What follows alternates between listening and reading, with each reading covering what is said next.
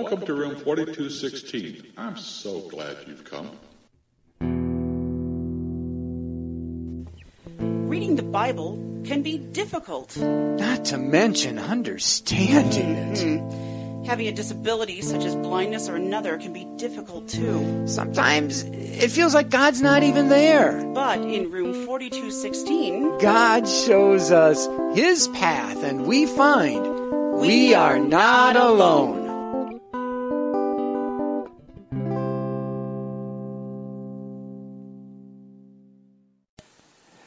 Hello, hello. Hi. Glad you're here with us. I'm glad you're here with us too. I'm glad you're here. Here. I'm glad you're here. Who's who here? Who are you? Who? He? Huh? Hmm. I, I'm Pastor Dave, I'm Cecilia. and we're in room 4216, the place where God certainly gathers with us to unfold His Word. Today, we are looking at the last section of James. Hard to believe. Yeah. So why don't you start with uh, the reading of these last verses, verse 13 to the end, which is verse 20. All right, this is uh, in chapter 5. Is any one of you s- troubled? He should pray. Is anyone happy? Let him sing songs and songs of praise. Is any one of you sick? He should call the elders of the church to pray over him and anoint him with oil in the name of the Lord. And the prayer offered in faith will make the sick person well. The Lord will raise him up. If he has sinned, he will be forgiven. Therefore, confess your sins to each other and pray for each other so that you may be healed. The prayer of a righteous man is powerful and effective. Elijah was a man just like us. He prayed earnestly so that it would not rain, and it did not rain on the land for three and a half years. Again he prayed, and the heavens gave rain, and the earth produced its crops. My brothers, if one of you should wander from the truth, and someone should bring him back, remember this whoever turns a sinner from error of his way will save him from death and cover over a multitude of sins. And there you have it, the book of James. Pray, sing songs. There we go. That's it. I guess we can start the next book now. No, no, I, I don't think so. But now that yeah, you read it. We're done. I read it, but there's a lot of questions in here. Um, questions I don't really want to deal with and try to answer. Maybe. Oh, a pastor not wanting to talk about scripture. Well, do you remember when we started this? You said you didn't like this book very much. I, uh, well, well, yes. Well, these last few verses I don't like either. and so, um, heck, oh, all right, we'll dig into it. Thank you.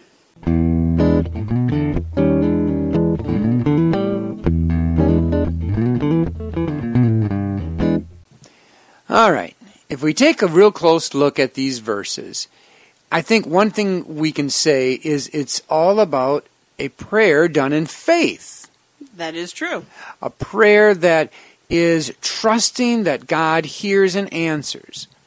It's a prayer, when we say a prayer of faith, it doesn't mean I have faith and therefore I'm praying and God must listen to me, but instead, I trust that God is hearing and will respond and do well, and therefore I'm bringing this to my best friend, and his name is Jesus.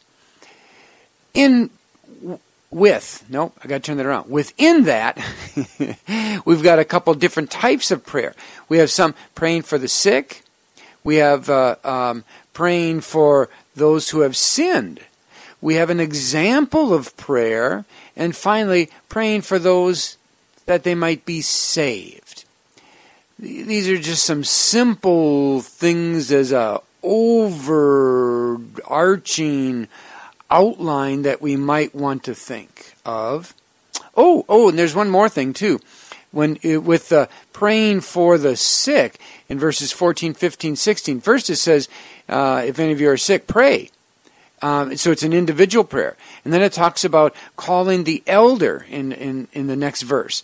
And that would be today more than likely call the pastor. And then it again goes back to um, if any of you have sinned, uh, confess your sins to one another. And so and, and, and pray for one another. So you've got the individual prayer, you've got the prayer of a pastor, and then you've got the prayer of the entire group, the, the body of Christ. So we have that type of different types of prayer. Now, are we done? No. Okay. I have questions. Oh. Okay. Well, okay. For one thing, I like this part about is anyone happy? Let him sing songs of praise. I love that. I will sing unto the Lord, for, for he, has triumphed gloriously. The, the horse and rider thrown into the sea. Matter of fact, some days when I am really depressed and having a tough time, that's what I will do is I will sing, Rejoice in the Lord always, and again I say rejoice. Or another one I like to sing is, um, It's a happy day, a happy and I day. thank God for the weather. It's a happy day, and I'm singing it for my Lord. Hey, you know, maybe we should um, do some of these simple folk songs, scripture songs, and, and, and put them in a podcast, uh, whether it be individually or collectively, so people can have these songs and practice singing them. Because you're right, Cecilia, this is a good thing to sing when you're happy or sing when you're sad. I I found that it helps me a lot. I remember a time when I was going through a very, very hard time in my life, and I knew that I'd have to start facing it again. I'd just been on a short trip, and and so as the plane was coming in, I started thinking of every hymn I could think of. I couldn't st- uh, stand up on the plane right there and start singing, but I started thinking every hymn I could think of, and it didn't make the pain go away, but it sure helped. Mm. Yeah, music has a um, uh, a wonderful healing component to the heart. That's why uh, David uh, played the harp and did his music. Actually, when he was a young soldier, he was called to King Saul's side to play the harp to calm him. And so, music is a wonderful gift of God that we do need to utilize. But here's the tricky thing two things. One is not just any old music. Mm-hmm. And I'm not speaking against rock and roll because there are many rock and roll songs I like to sing and they can lift my spirits too. There's sometimes when I'm vacuuming, I'll, I'll sing some rock and roll songs, believe it or oh, not. Oh, I, I know what you'll sing. I know, I know. Uh-huh. You'll sing Rod Stewart, right? Ew. I don't know if there's a single song of his that I, I, I really like. I, I had to tease you yeah, yeah, yeah, But, but but music does a good thing. It can lift the spirits. So uh, one thing is is the type of music um, can dictate sometimes the hard steel is not what you want, but you want something more calm and peaceful. Sometimes you need something more upbeat, though, because you're in just a funk and the fog is over the brain. I must point out, too, for those that can, that playing an instrument, I'm sure that, that our friends uh, Laurel and uh, Duncan and others who, who play instruments There's will agree that mm-hmm. there are times when I can go to the piano or something and I can just beat out my anger on that instrument. Or if it's a violin, I can just do the hardest scales you can ever think of. And they may not sound great, but they sure do get that emotion out. It, what it does is actually lets you become part of the music mm. and you flow with that. And so it sets up a different atmosphere, a different world almost. And when you're in that world and come back then into this world, you can see this world afresh. And you can say, nope, that emotion wasn't the right way to handle it. I'll do it differently. That's a wonderful gift of music. The last thing, though, I do want to mention about music is especially it's helpful if they can be scripture songs. Sharing God's word to your own heart. That's why I started singing that. I will sing unto the Lord or rejoice in the Lord always. Oh, there's tons of scripture songs that are real easy and simple to sing and remember. I know a lot of people don't read Braille and have a difficult time. There's some people who actually listen to the podcast who are dyslexic mm-hmm. and they can't read well. And so the oral, the music is a wonderful component to help change our spirit. And in that sense, it does bring healing and restoration to the soul. If you know of simple music that you think would be of help to others, send it to us. Please, we'll be happy to share it, use it, or post it on the website. We, we, we, we can talk about that by all means. Yeah.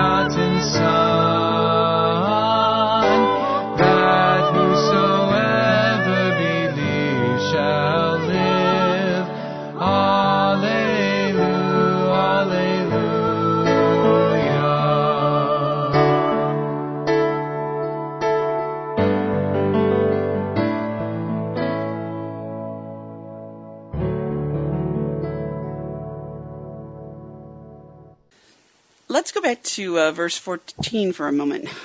Is any one of you sick? He should call the elders of the church to pray over him and anoint him with oil in the name of the Lord. Uh, Pastor Dave, Mm-hmm. I had a beautiful experience at a retreat last year where there was someone who was sick. Mhm. And uh, those of us that wanted to were asked to come and stand in a circle around him with as many of us as could, having our hands on him. And we prayed that he would be healed, and he was anointed with oil.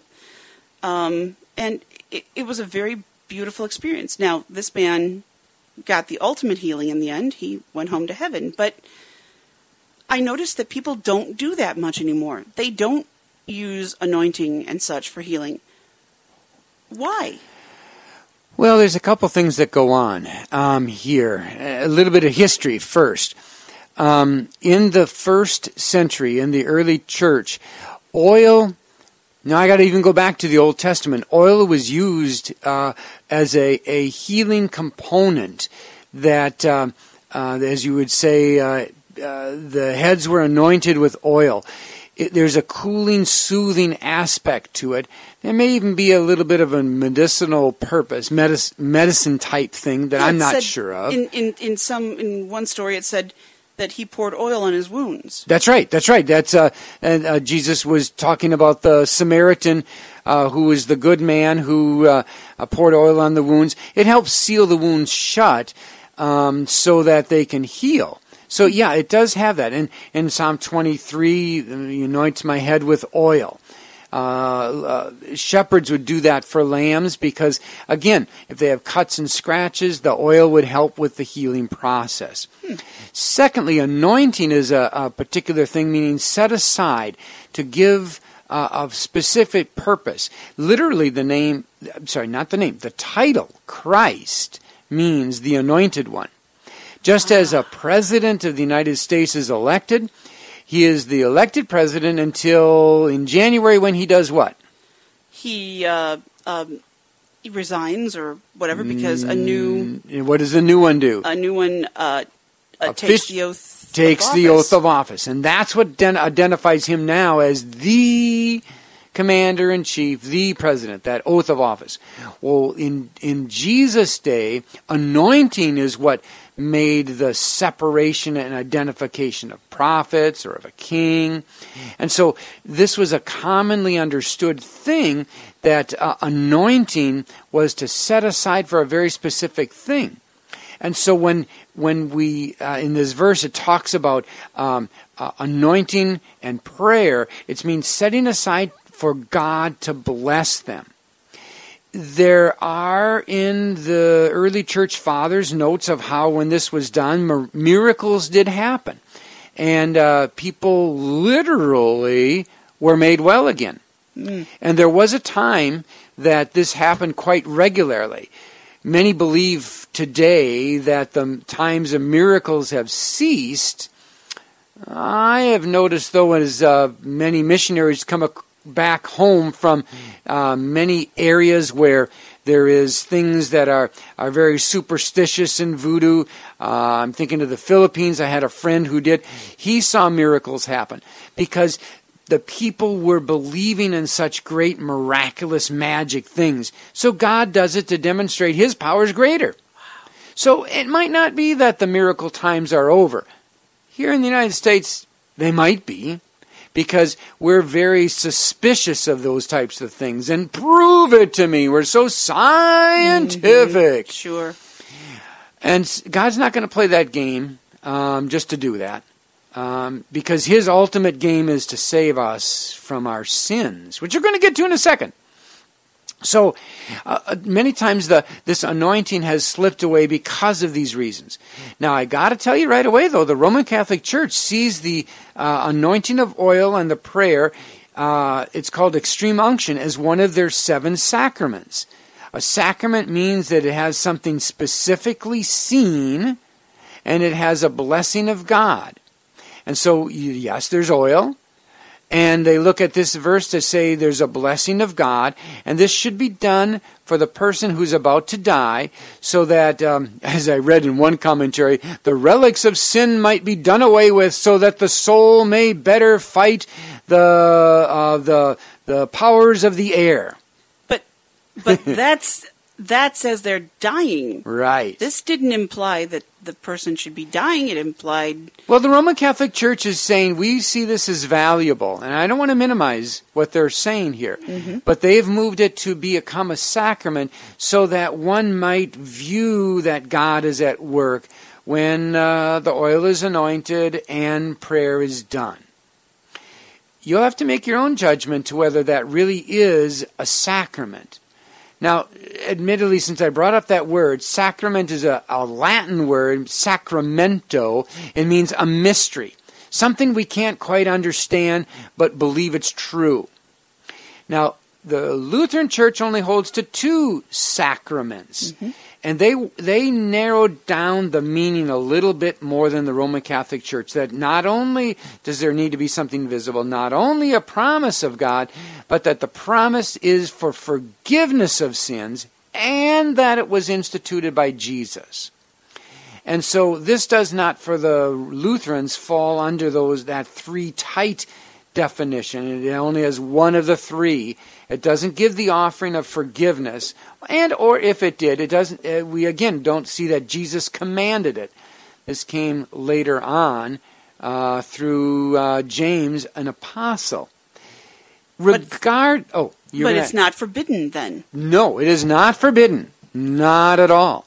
And that's right where I was going to go. And so if Christians desire this, not that they trust the oil in the same way as don't trust the water in baptism. Don't trust the bread and wine in communion. You trust the Word and what God is doing and that He is doing something. He's chain, he is, he's coming with his, his body and blood in with and under the bread. Or his power washes away our sins in the waters of baptism. That God's Word is doing something. Yes, you may believe and know that God is active.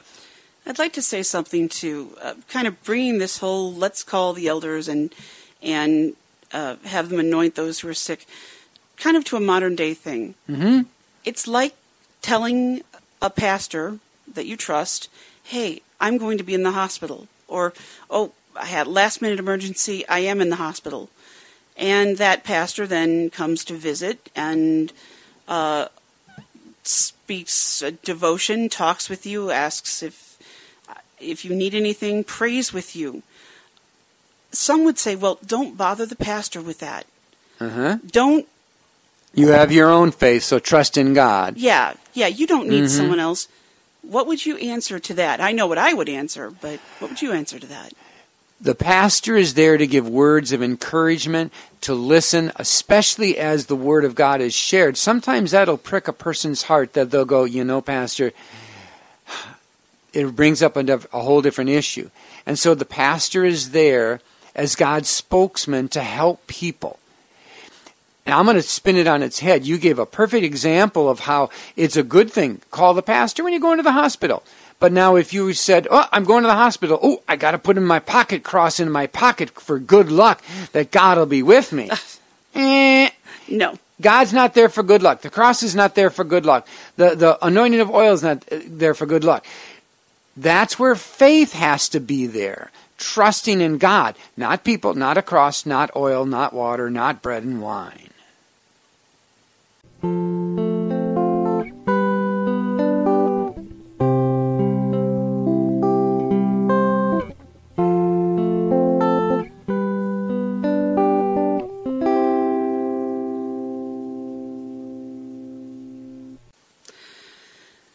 I still have more questions. Okay. You sound rather sick. Do you know that? Do I? Yes. Yeah. Well- maybe I am sick. These these questions are all about sickness. Oh. Oh. Oh, no, I'm fine. I'm really fine. I'm healthy and fine. Yes, I am. Yes, indeed. Oh, good, good. Uh, let's look at verse 15 then. Gulp. And the prayer offered in faith will make the sick person well. Gulp. The Lord will raise him up. If he has sinned, he will be forgiven. Therefore, confess your sins to each other and pray for each other so that you may be healed. Oh, boy. Uh, Yep. I don't like this very much. Uh huh. Uh huh. I uh, another story. I was uh, at a church once, and this person meant well, but he came to me and he said, "I'd like you to go to a healing service with me tonight." You see, I know that if you have enough faith, you can get your sight. Well, I was excited about the idea. Mm I was only in ninth or tenth grade at the time, hmm. and I I talked to my parents about it, and my parents were very troubled, and they spoke with the pastor, and the my parents and the pastor had to tell me that no, this was not necessarily true. That it had nothing to do with my faith. That I might think that I was healed for a while. It might be good to to believe that, but that there was a good chance that no matter how much faith I had, I wouldn't be healed in the end. Mm hmm. Mm hmm. And but these verses seem to talk about just the opposite of that. They certainly do, don't they? And and this is what has led many to a struggle. And to be honest with you, the ultimate reason I didn't want to deal with these verses. Yeah. I too had a similar situation uh, where they wanted to heal me and it didn't happen. And what that does then is questions: Do I not have faith? Does God not like me? And and it really, it, it's a misunderstanding of, of these verses in part. In part. First, just because we have faith doesn't mean God's going to do what we demand Him to do. We, we want to think like that our faith makes us all powerful. We're not all powerful. It's God who's all powerful. And if He wants to do something, He'll do it whether we have faith or not. After all, He created in our hearts that faith that brings about that trust in Jesus when we didn't have it and didn't want it. Mm-hmm. We were sinners. So He can do as He wishes. The question is, is it what God wants and is it for His good? We learn in John chapter 9, neither that man sinned nor his parents that he was born blind, but that the work of God might be displayed. Albeit he was healed in the end. He was given his sight. There's a difference between healing and, and, and given a gift. I think that's another one of these minor distinctions that we might be wiggling around that, that really can make us struggle. First off, whenever you read the word heal in the in the New Testament, in the New International Version, it can also be translated saved. And so with verse 15, would you read that again, please? And instead of the word save, immediately say the word, uh, Uh, instead of healed, say save. Sure. Therefore, confess your sins to each other and pray for each other so that you may be saved. Yeah. See, really, that's the better translation, and it's the word sozo. The ultimate meaning, the first meaning in the in the Greek dictionary for sozo is to be saved. Second is to be made whole or complete. Third would be healed, because if you're healed, then you're made whole, complete. And if you're made whole and complete, of course, you're saved, you're in the presence of God. But those things come further down the line. I'm guessing the translators sometimes will look at the context and go, well, we're talking about uh, a sickness here, so obviously it must be that third meaning of heal. I don't think so here. I think it really is because it's talking about sin. It's talking about salvation first and foremost. I think we've talked about this on other podcasts mm. occasionally too. And we probably will again. Sure We probably will again. Because this is a crucial thing. We do live in a world that is broken. We live in a world that is corrupted by sin. We know that because there is sin in the world, there is decay and death. We know that for sure. But to plug everything that you don't like up to sin, well, I've got the common cold, must be sin. Uh, I've got a aching back, must be sin. Uh, was in a car accident, must be sin. That's fatalistic to everything is wrapped around me when it's not. You gave me a great example earlier. Mhm. Um, you said, "What if you're in a car with uh, someone else, Mm-hmm. and you're in the back seat, Mm-hmm. and uh, your driver is in the front seat, and uh, the person, uh, a person nearby in another car, makes a right-hand turn without signaling, and your car is hit, Mm-hmm. and you or are Both hurt. of you are hurt. Both of you are hurt. Sure. Is that because of some sin that you committed? Uh, you in like- the back seat, or even your, your driver who was Ex- obeying the laws? Exactly. And is it some uh, violation? We'll use that of the of the laws of the road that you did. No, you you are um, of you, you are facing the circumstances of being on the road. And so, in, with that parallel, we many times have the circumstances of a broken world. And so we do have colds and sicknesses. Sometimes it is a consequence. Now, consequence is different than circumstance. The guy who in the same car speeds through a red light and gets hit, that's a consequence. He did something in action. Now, the person in the back seat who had nothing to do with it, he is, uh, you'd say, victim or uh, of the circumstances, but the consequence for the driver is he was hit. Now, the same thing's true. If I rob a bank, the consequences are I'm going to be thrown into jail. If there's certain aspects of sins that I do in this world deliberately, I will have consequences which might mean a broken bone, sickness, or death.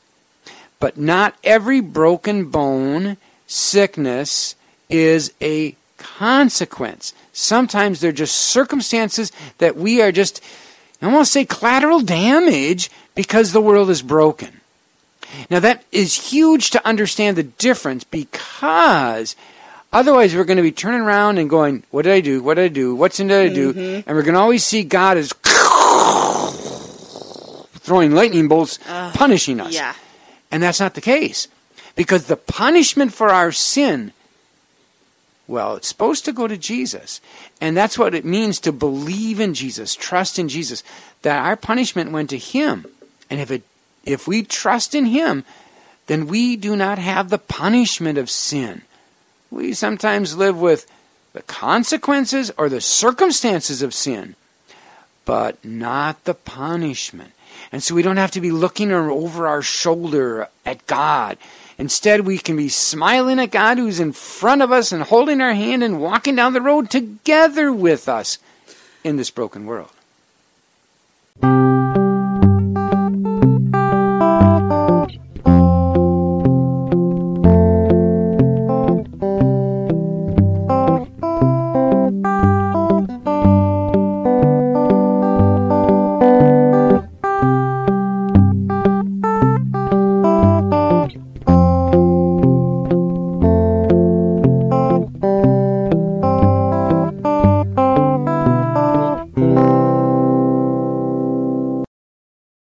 So now that we're at the end of the book of James Cecilia, thinking back to when we first started, uh, you weren't so eager. What are your thoughts now? I've learned a lot. Um, there were times when it, I didn't know if I could make it through this, Yeah. but I really feel like I've grown a lot in my um, knowledge of this book and just in my Bible knowledge in general. Um, and that's interesting. because we are in room 4216 where God is present, where He helps open up His Word for our understanding. It's all about God. God Mm-hmm. did that. And it's it's a very special when we put God at the focus, not us and what we got to do, but God and what He is doing. Yes. We'd like to hear from you and what you think of the book of James. What new things have you learned, or what questions do you still have? Uh, this is certainly not the last time we could visit these things. Um, we'd love to know what you think. And So where- write us. Yeah, Write us. you can do so at info I-N-F-O at not N-O-T dash alone A-L-O-N-E dot. N-E-T You can also find us on Facebook. Facebook. Search uh, uh, uh, Pastor Dave Andrus, A N D R U S. Uh, or, not dash alone.net. Mm-hmm. Or room 4216. that too. Because always we know we are not alone. I will lead the blind by the ways they have not known. Along unfamiliar paths, I will guide them. I will turn the darkness into light before them and make the rough places smooth. These are the things I will do. I will not forsake them.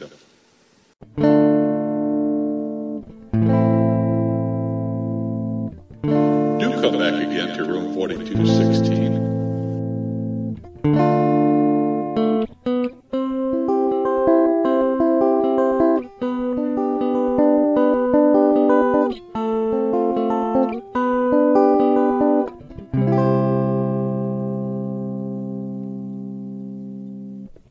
Music credit goes to Robert Vaughn, our versatile and very talented guitarist.